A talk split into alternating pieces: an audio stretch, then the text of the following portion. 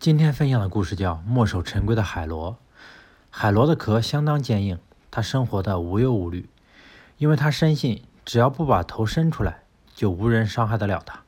他的好友蝶鱼羡慕地对他说：“罗兄，你的要害实在保护得相当严密，只要盖上外壳，谁也无法伤到你。这的确是十分美妙的构造。”海螺很自信地说：“只要我这样，就不会有任何苦恼。”此时突然传下来一声“叮”的声音，海螺立即紧闭外壳。到底是什么声音呢？难道是鱼钩吗？以前曾有过这种事情，千万不可大意。也许蝶鱼已经被捉走了，不晓得它现在如何是好。幸好我还能平安的活着，真应该感谢我这坚硬的外壳啊！经过一段时间，海螺心想：现在打开外壳应该没问题了吧？于是把头伸了出来，看看四周。可是觉得周遭的环境相当陌生，仔细一看，原来自己身上贴着五十元的牌子，被摆在了海鲜店的摊位上。